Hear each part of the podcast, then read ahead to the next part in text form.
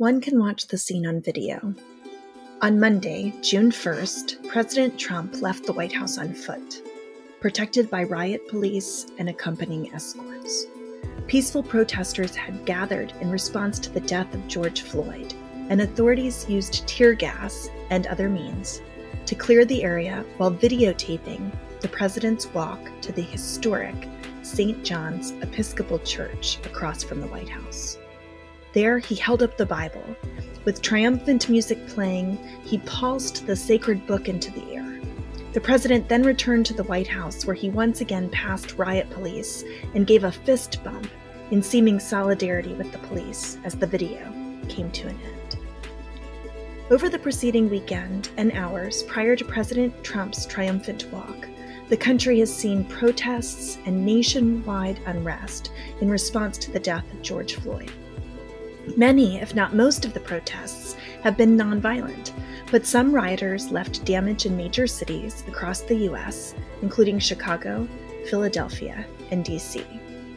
Yet when the protests began, the president tweeted, When the looting starts, the shooting starts. What are these protests all about? And how should the church respond and engage? What does the Bible have to say about honoring the state and those in political power? Should Christians engage in political protest? I'm Mae Cannon, and this is hashtag activism. With cries of Black Lives Matter, by midweek the protests only showed signs of increasing. Many communities are having multiple gatherings from small rural towns like Friday Harbor, Washington, where about a 100 people gathered and sat in silence on their knee for eight minutes and 46 seconds in unity on Monday evening. To Tuesday evening protests at the Lincoln Memorial, where thousands attended, holding signs that said things like Black Lives Matter and Justice for Floyd. One sign showed an adorable little African American boy, probably four or five years old. The sign said, When do I stop being cute and start to be feared? President Trump's responses via Twitter and other means have seemed to only fuel the protests. According to NBC News, the president expressed his ire over the protests to governors during a White House video conference, telling them that most of you are weak and calling them fools. He announced from the Rose Garden on Monday that he would use military force to stop the riots as sirens wailed and flashbang grenades popped just across the street. Things seemed to have come to a head with the Christian community on Monday when the president used the tear gas to disperse the crowds in front of the White House in order to be able to take his picture in front of the historic St. John's Episcopal Church. Talking with us today about these realities is the Most Reverend Michael Bruce Curry, the presiding bishop and primate of the Episcopal Church. He's the first African American to serve as the presiding bishop and was installed in that position in 2015. For those who might not be familiar, Bishop Curry captured the world's heart and attention during his moving sermon about the power of love in the marriage ceremony between Prince Harry and Meghan Markle. He spoke with me today about the nation's response to the death of George Floyd. The killing of George Floyd, it was it was broadcast, it was videotaped, and it was so egregious and so obviously so that I think it has unearthed what was already there and what's been there in in myriad killings of excessive police force over the years, which have been going on for a long time. But this one was so obviously egregious that you've even heard, and this is the first time I've ever heard this, where the heads of police unions around the country were deploring this. That's the first time I've heard them do that. Now, maybe they have done it before and I didn't hear it, but I don't think so. Usually those fraternal orders are pretty protective. I think that's that's a hopeful sign in the sense that maybe it's a it's an opening for real police reform in our country. Maybe it's an opening for a real conversation so that law enforcement will truly be law enforcement and and so that you know the most most police uh, basically are good and decent people but it, it doesn't take more than a couple to to spoil everything and those few are shielded when the system protects them and allows them to continue Yes. And and so there's a number of reforms that are needed. And I'm not an expert in that area. This right. may crack that open. Unfortunately, I don't know if there's a national will yet uh, from the leadership of the country of this country. Um, yeah. It's going to take bipartisan work. This isn't a Democrat or a liberal problem or solution.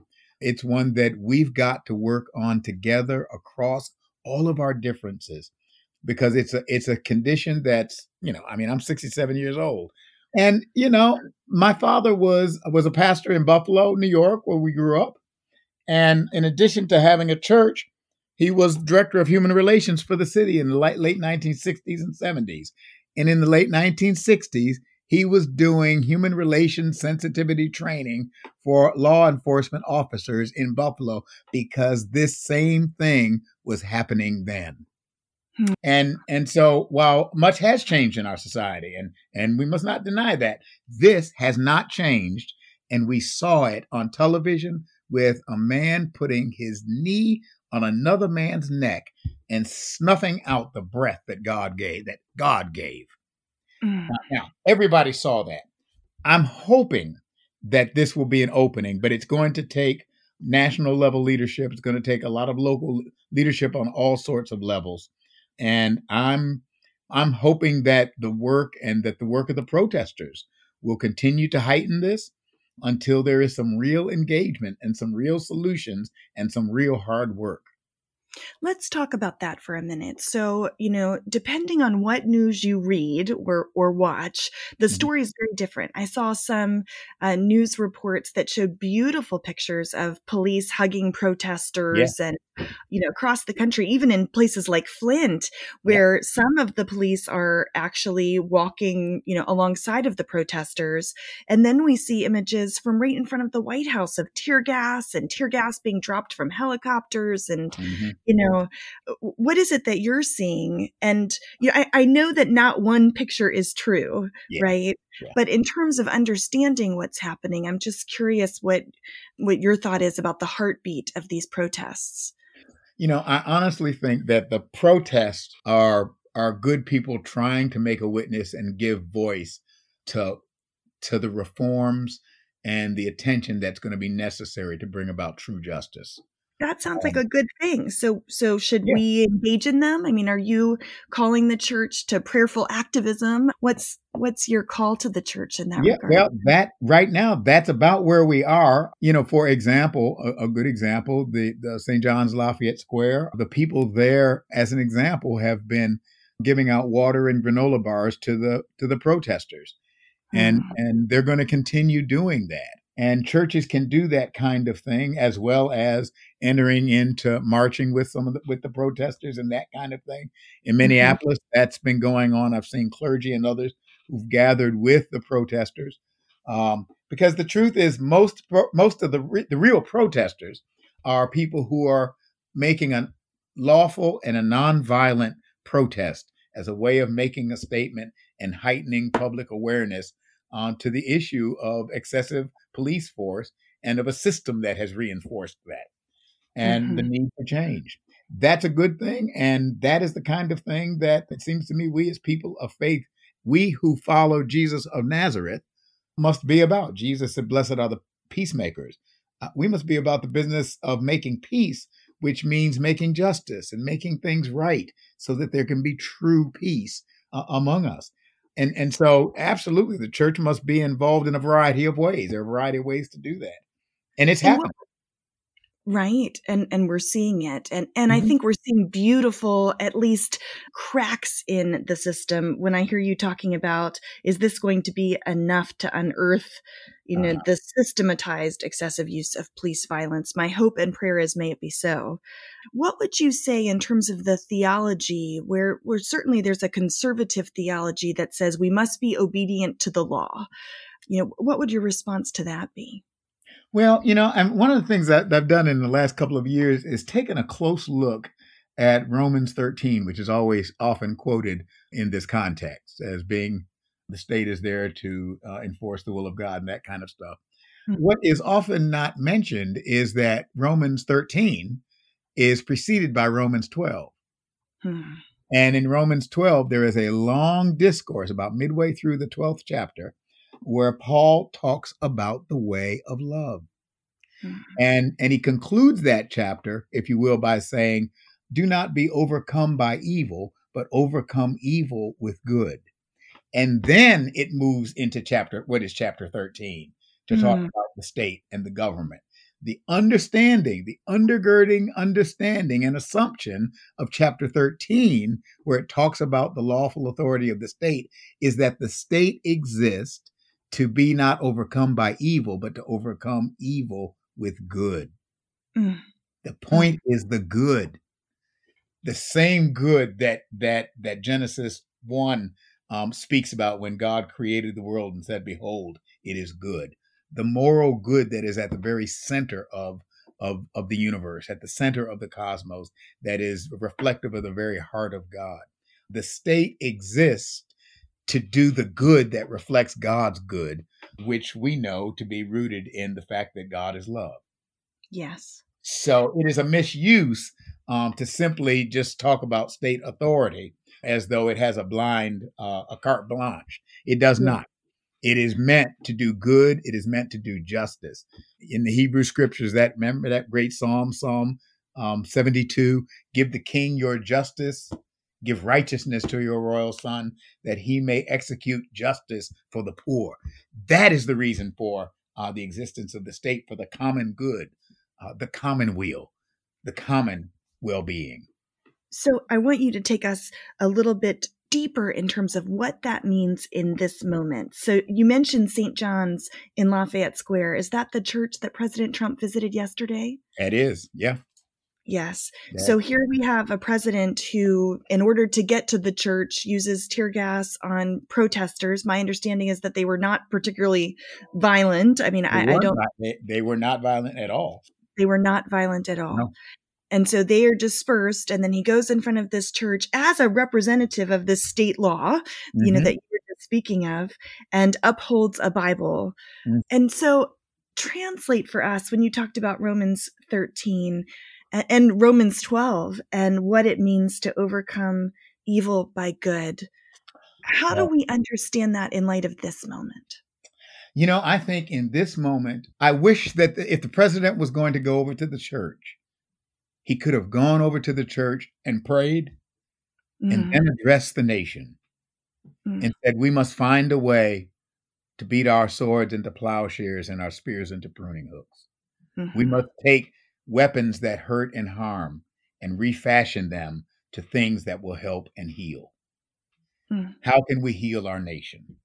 Clearly, there are some reforms that are needed. Let's do a, let's work on that in a bipartisan way and say that Clearly, uh, there are some deep wounds that go back many generations and centuries. Let's have a Truth and Reconciliation Commission and let's tell the truth of our stories. Let's tell, talk about America's original sin uh, to the Native Americans, original sin to enslaved Africans, original sin, and on and on and on. Let's tell the truth, the painful truth. Um, and then let's work at what recon- justice and reconciliation might look like for our country. That's that's moral leadership that calls us to our to the angels of our better nature that moves us in the direction of what government is supposed to do. Mae you made me mm-hmm. open up my Bible to Romans 13 and smack dab in the middle of Romans 13. Listen to what Paul says. This is rarely quoted by those who want to use 13 as a proof text for unbridled government authority. Romans 13, owe no one anything except to love another. For he who loves his neighbor has fulfilled the law. The commandments you shall not commit adultery, you shall not kill, you shall not steal, you shall not covet, and any other commandment are summed up in this sentence You shall love your neighbor as yourself. Love does no wrong to a neighbor. Therefore, love is the fulfilling of the law. We need a government, e pluribus unum. We need a nation where love is behind every law that seeks the good and the welfare and the well being of others.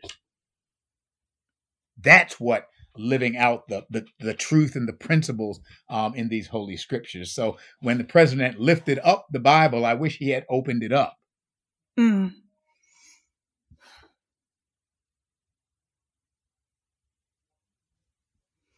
It seems to me, and I'm speaking as a white American woman, it seems to me when I hear about that penetrating kind of love that there is only one response we can have when we see the death of a black man like George Floyd. Hmm. I don't know how we cannot repent and mm-hmm. lament of that very history that you talked about that's being lived out on the streets today for people of color. Yeah. Yeah. And and and you know, repentance is you know, it's a funny thing. I, I, I suspect that we sometimes in the church have often trivialized repentance, if you will, when we forget that repentance is about facing the truth, owning up to where we have fallen short, acknowledging that, not wallowing in it, but acknowledging it, to tell the truth and then to turn in a different direction and live differently, change the future.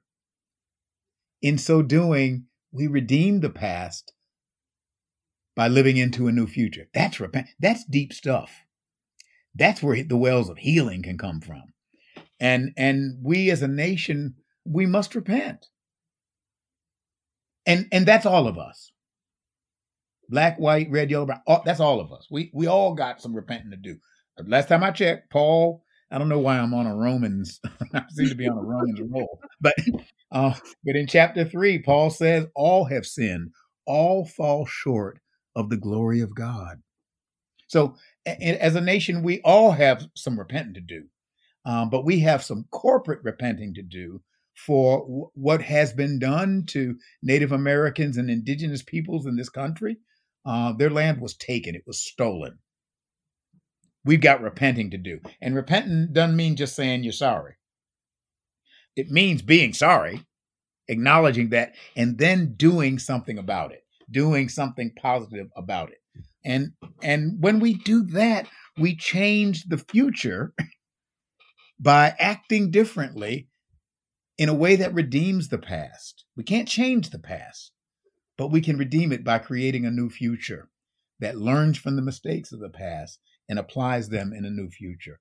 I've spent a, a lot of time, more time than I had when, you know, when I was I was bishop of a diocese, North Carolina, and and then a parish priest for uh, um, 25 or 30 years, L- long enough I've actually forgotten how long it was, but anyway, for a long time. And when I became presiding bishop, one of the things that I do is travel around, you know, the Episcopal Church and support and visit ministries. And one of the things that I've been, that has been a real blessing, has been to get to know more intimately Native communities in, in the US primarily, and to get to know, I mean, these are Episcopalians on, on whether it's the Sioux Reservation or Navajo Land Reservation or some of the tribal communities in, in Alaska as well. And one of the things that becomes profoundly apparent is that the very people of the land, whose land, who dwelt upon this land, have been removed not only from the land, but removed from the blessing of the land itself. And so now the levels of poverty uh, are just are just skyrocketing. Even now, in the midst of this COVID 19 pandemic, people on the reservations, the Sioux Reservation, mm-hmm. Navajo land. It is excruciating what is going on there. The health care is is not what it needs to be. Thank God for Doctors Without Borders, because they've gone on some of the reservations to to beef up uh, medical presence. The point is, the past does affect us in the present, and the way you redeem it is you got to be honest about it. Yes. And then you have to say, okay, what can we do together and turn in a different way. And that means profound social reform. That means profound interventions and everything from education to, I mean, on and on and on. That means profound. The very people whose land this was have been displaced by us. Now, we must not wallow in that. That's not about repentance, isn't about beating up on yourself. It's just about telling the truth. And then turning and living differently. And we can do that We can do that in this country. I think that's the call on the church. Yes, ma'am. That Yes. this is what loving our neighbor in a way that's transformative looks like profound social reform, profound police reform, profound Mhm. understanding of you know the history of the way that whites and blacks and people of color have related and Mhm. not wallowing in the repentance but saying i will turn from treating my brother whose skin color is different from mine i will turn from that and behave differently and respond to the injustice and uh, address those realities where do you see hope in this conversation about social reform and the need for transformation as we seek to be redeemed from the past Well, I can tell you that Dr. King, and I can't remember, it was in one of his sermons, talked about, I think, oh, the title of the sermon was A Knock at Midnight. Um, that that midnight is both the darkest hour and the beginning of the dawn. And he talked about midnight in the social order. The hope that I see is that sometimes when it is darkest, that may be the early dawning of dawn. And when I see young people marching and protesting peacefully, the, the violence that's been done has not been done by them. That's been done by outside agitators. And I'm not sure all the sources of that, but that's not been done by the protesters. Do you know that the protesters, they are multiracial? It's not just black protesters out there on the streets. They're multiracial and they're young. These are young people going on hitting the streets saying, We don't want to be like this anymore. That is a sign of hope. I remember it's Walter Brueggemann in his book, The Prophetic Vision, I think. I think I'm quoting the right book. I'll never forget reading that in the early 1980s where he described Moses at the burning bush. And and and remember Moses goes up on you know on Mount Sinai and he sees the bush ablaze and you know, uh, and and he hears the voice, uh, Moses, Moses, go down to Egypt. Tell, like the song says, go down, Moses, way down in Egypt land, and just tell old Pharaoh, let my people go. What Mm. Brueggemann says in that that I've never forgotten it. He says that the moment of freedom began the moment Moses had a vision of another reality beside the static gods and determination determinism of Pharaoh. When Moses beheld another possibility and believed that that alternative reality was of God, then it was just a matter of time before the slaves would be set free. That is midnight in the social order when it's darkest. Remember all those plagues in Egypt? The darker it gets, the closer it's getting to the dawn. And the moment of liberation is not far at hand.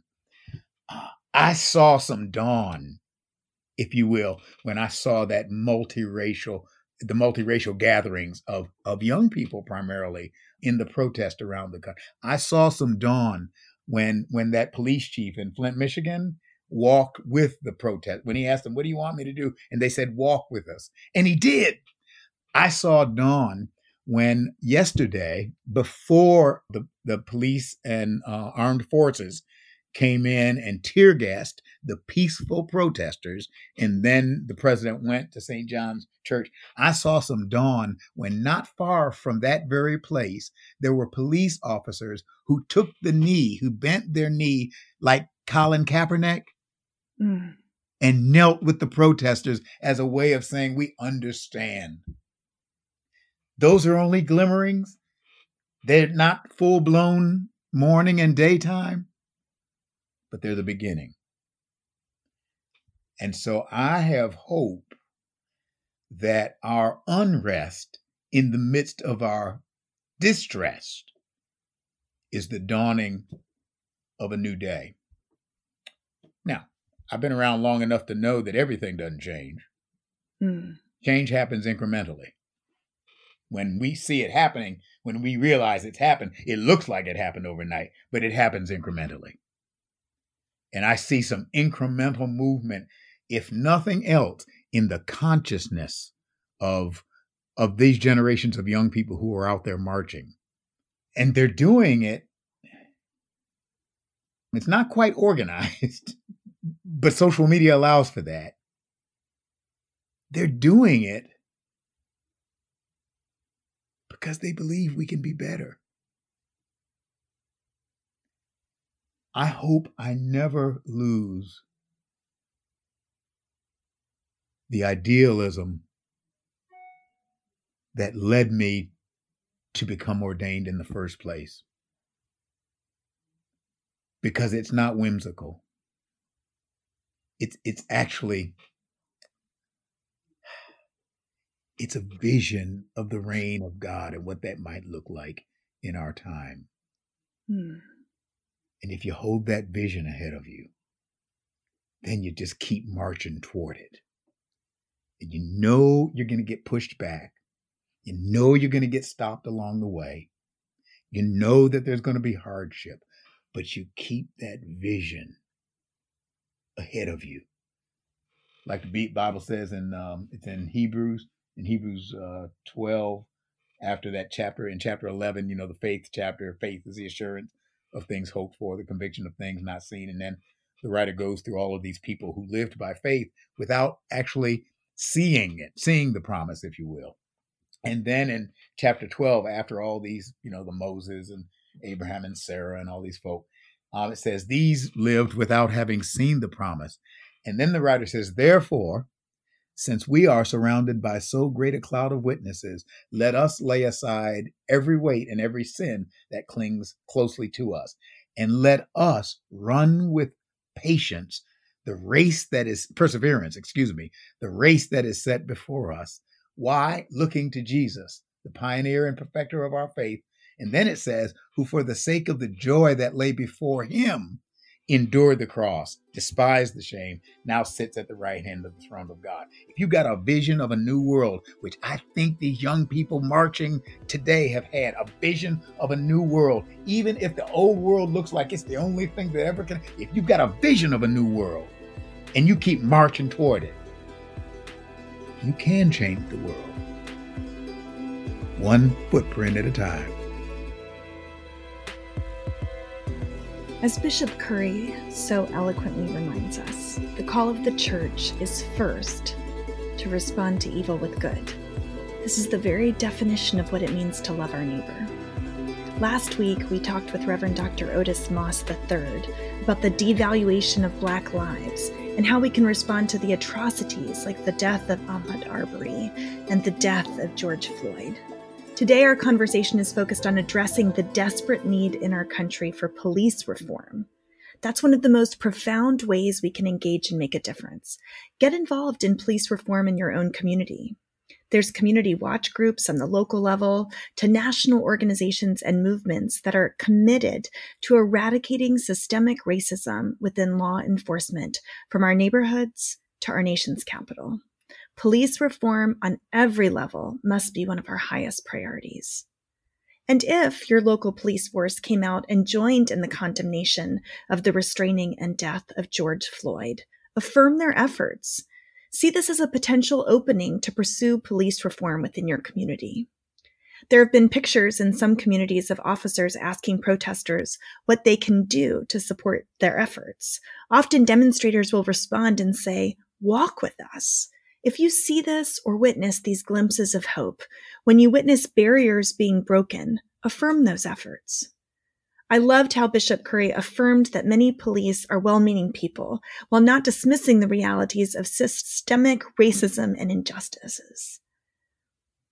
If you want some insight into these issues, watch the 2018 Chris Rock skit where he talks about police brutality. It's really funny and tragically true. Chris Rock says, I don't think they pay cops enough, and you get what you pay for. Whenever the cops gun down an innocent black man, they always say the same thing. Well, it's not most cops, it's just a few bad apples. It's just a few bad apples. Rock continues, Bad apple? That's a lovely name for murderer. That almost sounds nice. I've just had a bad apple. It was a tart, but it didn't choke me out. Here's the thing. Here's the thing. I know being a cop is hard. I know it's dangerous. I know it is, okay?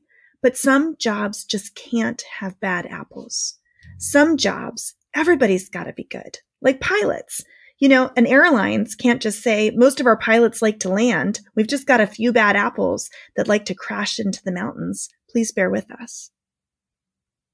So, apropos, you can find the link to the skit on the resource page for this episode on my website at www.maycannon.com. So, what else can we do? Join in the silent or solidarity protests in your own community. Where I live, there'll be another prayer vigil this Friday, calling attention not only to the murder of George Floyd, but to the inappropriateness of the responses coming from the White House. That's certainly an understatement. It's been beautiful and moving to see so many within our communities engaging, walking, praying, taking their children out onto the streets and saying, enough is enough. We will use our voices, our bodies, our votes to call for justice, to support Black Lives Matter, to stand in solidarity with the Black community and communities of color who have suffered so much from police violence and racial injustice. There's a hashtag that just started this week called Bible versus Trump. While we never want to use the scriptures to weaponize the Bible, it's worth taking a look at that conversation and seeing how people are talking about these issues. But may we move beyond hashtag activism and live into what Bishop Curry called us to today let us live out Romans 12. Seek to overcome evil with good. May we better love our neighbors. May love be our motivation and the power behind our quest for justice. Let us first love our neighbor by not doing them harm. Let us love by getting small groups and churches together and engaged and giving water and snacks to protesters and demonstrators. Let us repent of the past and seek redemption from the past as we hold on to hope for the future. Let us call on our government and our political leaders to do what is right, to value the lives of all Americans, regardless of the color of one's skin, as equals, whose lives are precious and deserve to be valued. Let us be a part of helping our nation become better and to love more. Let us seek to do good. Let us seek the well being of others and together pursue the common good. This is my prayer. May it be so. Much of the content from our conversations during episodes of Hashtag Activism come from my upcoming book, Beyond Hashtag Activism Comprehensive Justice in a Complicated Age, out with InterVarsity Press on May 26th. You can pre order your copy today at a local bookstore like heartsandmindsbooks.com or wherever books are found.